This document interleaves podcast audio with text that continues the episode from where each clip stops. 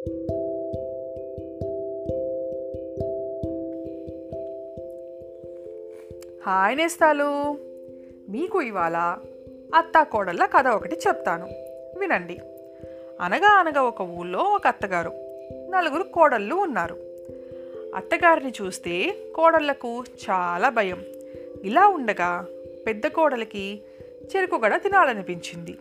చిన్న కోడలికి చలివిడి తినాలనిపించింది. మూడవ కోడలికి అరిసెలు తినాలనిపించింది. నాలుగవ కోడలికి పరమాన్నం తినాలనిపించింది. చేసుకుందామంటే అత్తగారు కోపడుతుందని అత్తగారు లేనప్పుడు చేసుకుందామని సమయం కోసం ఎదురు చూస్తూ ఉన్నారు నలుగురు కోడళ్ళు. ఒక రోజున అత్తగారు పొలంకి వెళ్ళింది. అప్పుడు పెద్ద కోడలు అత్తయ్య పొలం వెళ్ళింది.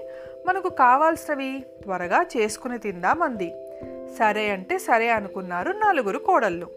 ఎవరికి కావాల్సినవి వారు తెచ్చుకొని తినబోతూ ఉండగా అత్తగారు వచ్చింది. ఆవిడ చూస్తుందని ఎవరు చేసుకున్నవి వారు దాచుకున్నారు. అత్తగారు చూసి చూడనట్లు ఊరుకుంది. కోడళ్ళు ఆగలేక అత్తయ్య అప్పుడే వచ్చారేం అని అడిగారు. అందుకు అత్తగారు ఇలా సమాధానం చెప్పింది. నేను పొలం వెళ్తూ ఉంటే చెరుకుగడంత పాము కనిపించింది. చలిమిడి ముద్దంత రాయి విసిరాను.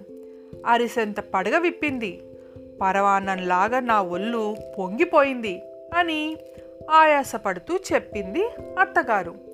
ఈ మాటలు వినేసరికి కోడళ్ళు సిగ్గుపడి ఎవరి భాగంలోది వాళ్ళు అత్తగారికి కూడా పంచిపెట్టారు.